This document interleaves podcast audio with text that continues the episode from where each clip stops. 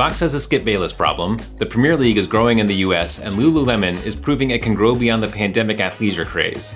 It's Monday, June 5th. I'm senior writer Owen Poindexter, and this is Front Office Sports Today.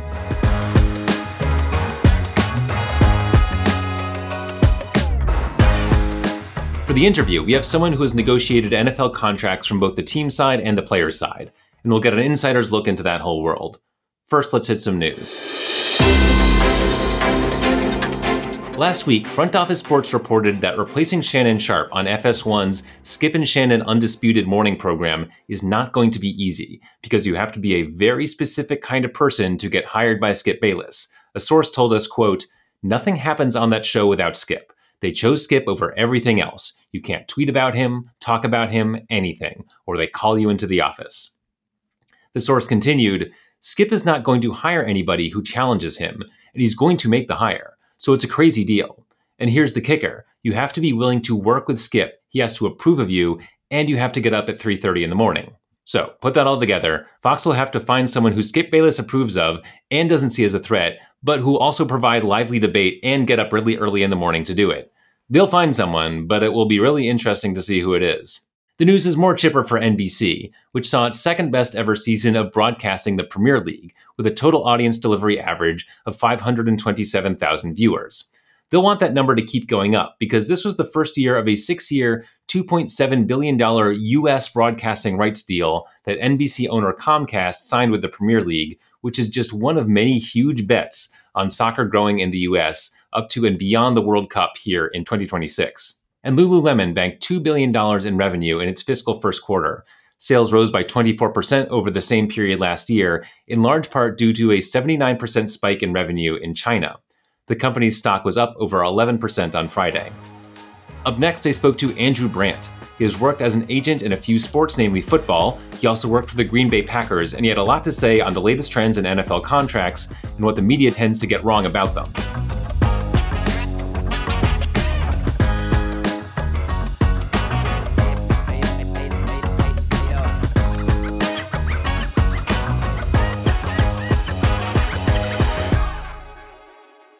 Right, I am joined now by Andrew Brandt, host of the Business of Sports podcast, Sports Illustrated columnist, and author of the Sunday 7 newsletter. Welcome, Andrew. Good to be with you, Owen. Enjoyed it. So, uh, let, us just start by learning a bit about you. Um, you're, you're a writer and a podcaster now, but you've been kind of on, on all ends of the NFL business world. Uh, so let's just get a little bit about your background as an agent and with the Packers. Yeah, I mean, the way to sum it up, I think, best, Owen, is sort of three chapters of my career. Uh, coming out of law school at Georgetown University after going to Stanford. So I went cross country. I'm from Washington, D.C., back to Georgetown for law school, and then got involved with an agency. It, it's no longer, but that time was called ProServ. And I started out representing tennis players, but ultimately led to representing football, basketball, baseball players, and seemed to have a lot of football players when I switched sides a couple times now in my career. So the agent part is kind of chapter one of my career. The team side is chapter two. First, as general manager of something called the Barcelona Dragons. You see my helmet behind me. To the right of me is the uh, World League, which started before NFL Europe. And then back to the Green Bay Packers, where I went to the Packers for 10 years kind of doing everything but scouting and coaching. I was doing all the player contracts, I was managing the salary cap, I was interfacing with the league on any player issues that we'd had. Did that for a decade living in central Wisconsin. And after moving my wife to rural Wisconsin for 10 years, she got to pick the next stop. And she is from Villanova, Pennsylvania. So we moved back to the Philadelphia area. And this third chapter of my career, I look at it as kind of the giving back part of my career, which is obviously I'm not curing cancer. I'm not going to develop a vaccine. But what I can do is bring insights and perspective that very few have to two sets of people. One is listeners, readers, viewers through media, and the other is students. So my day job, if you will, is running a program at Villanova University Law School where I teach sports law and sports business and sports thought. And I mentor students and host events and symposia and all those things. And then on the media side, I was many years with ESPN. I write for Sports Illustrated, a business of football column every week. I do a newsletter every week with thoughts even beyond the NFL on sports and business and life. And I host my Business of Sports podcast. So now I'm in this sort of giving back what I know to the world uh, part of my career. And I want to get to some stuff going on with the NFL right now. But uh, just to give us a little window into your time with the Packers, you know, sport the sports contracts world is kind of unique in that we know the details of everyone's contract. I can just Google up everything about, you know, uh, you know, let's say Lamar Jackson to take one example that we might get to in a bit.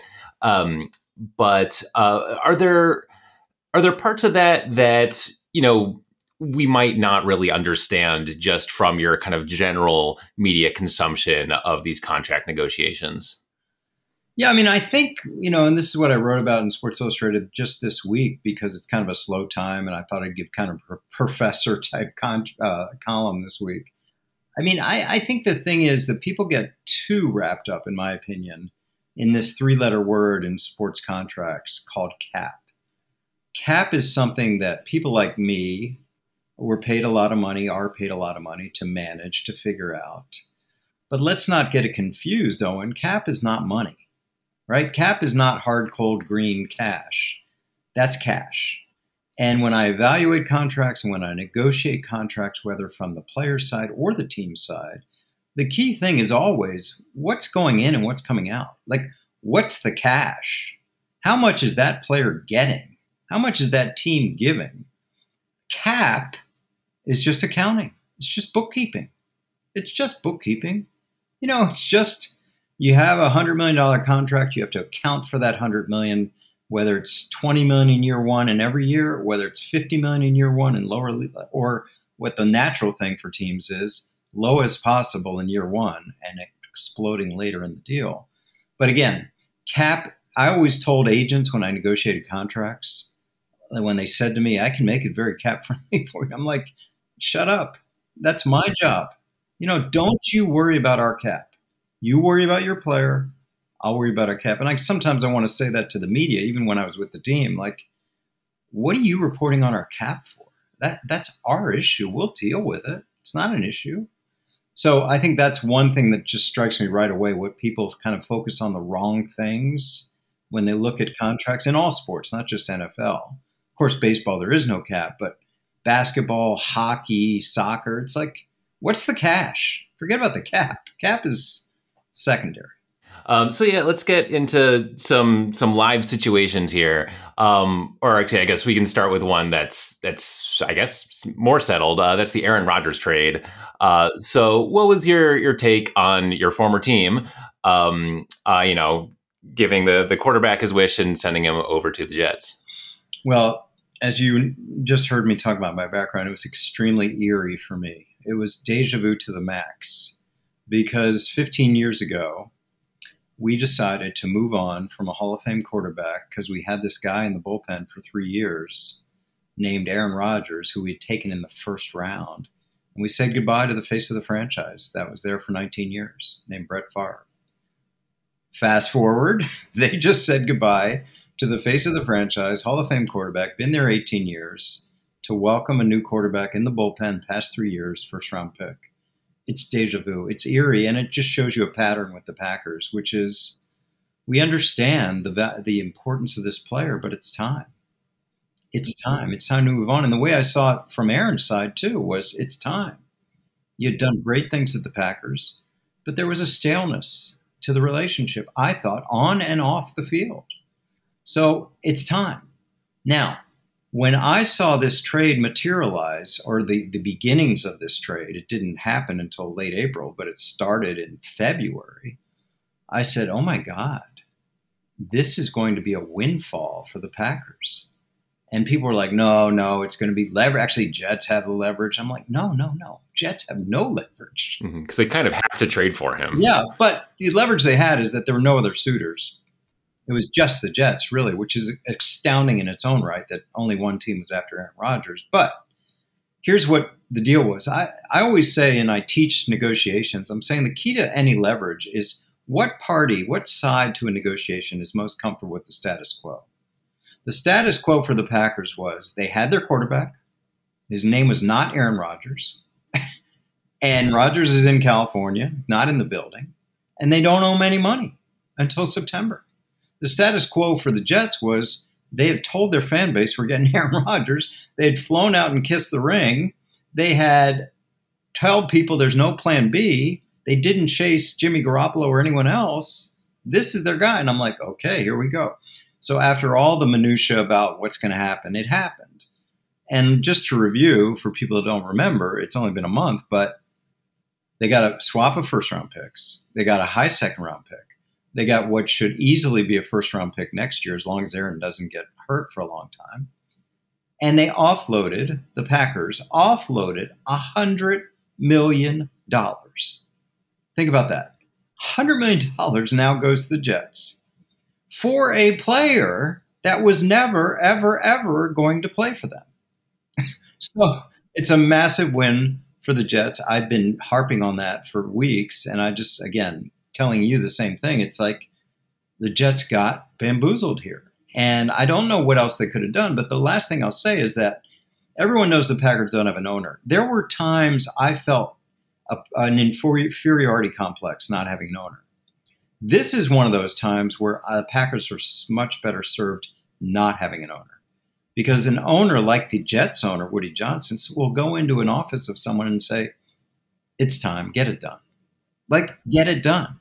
Because they have a big ego and they're getting older. And, like, you don't have that at the Packers. I had incredible autonomy with negotiating contracts, I didn't report to anyone.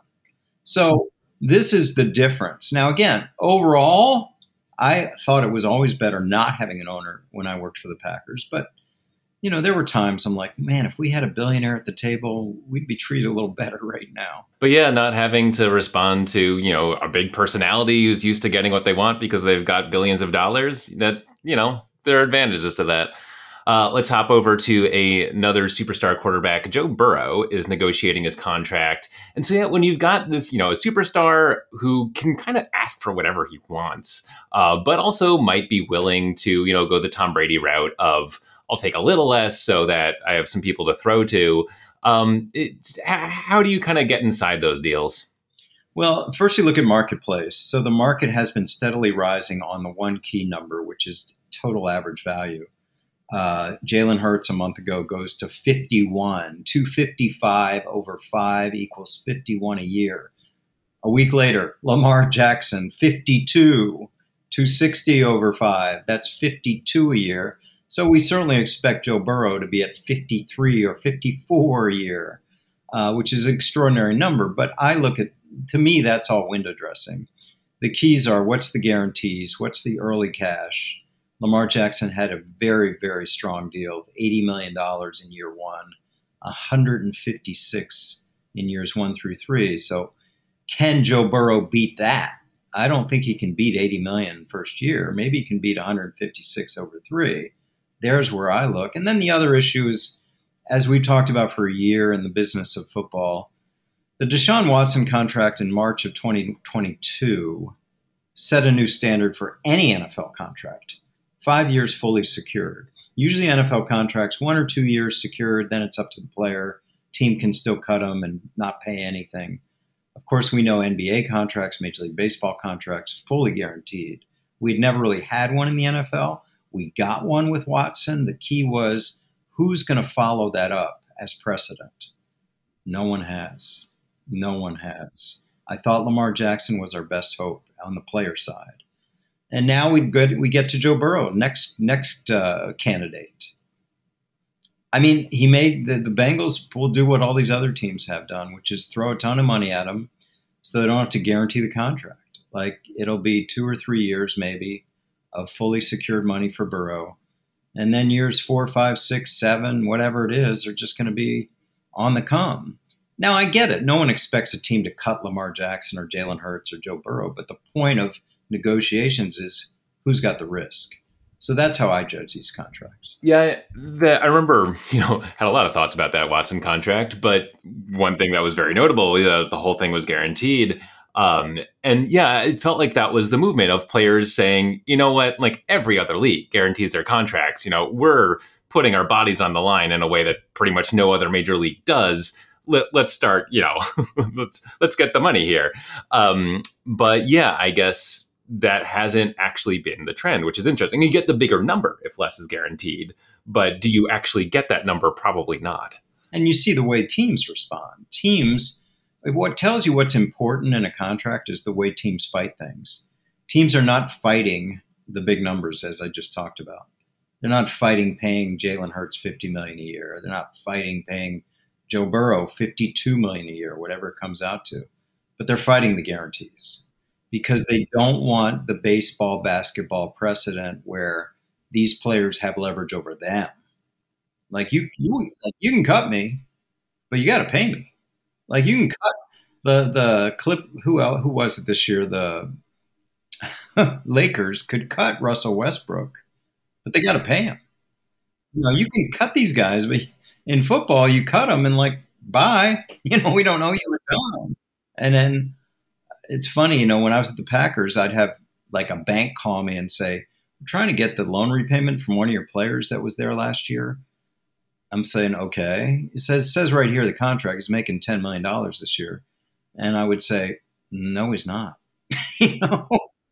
And I'd have these loan officers like realize their whole job's like gonna be taken away in a few minutes. I'm like, I'm sorry. These aren't real these aren't real contracts. So those kind of things. Yeah, yeah, fascinating. Uh, before we go, uh, we learned that the Bay Area, where I am based, will get the Super Bowl in 2026. Uh, any thoughts there? These were our ornate presentations every year when I went to NFL owners meetings.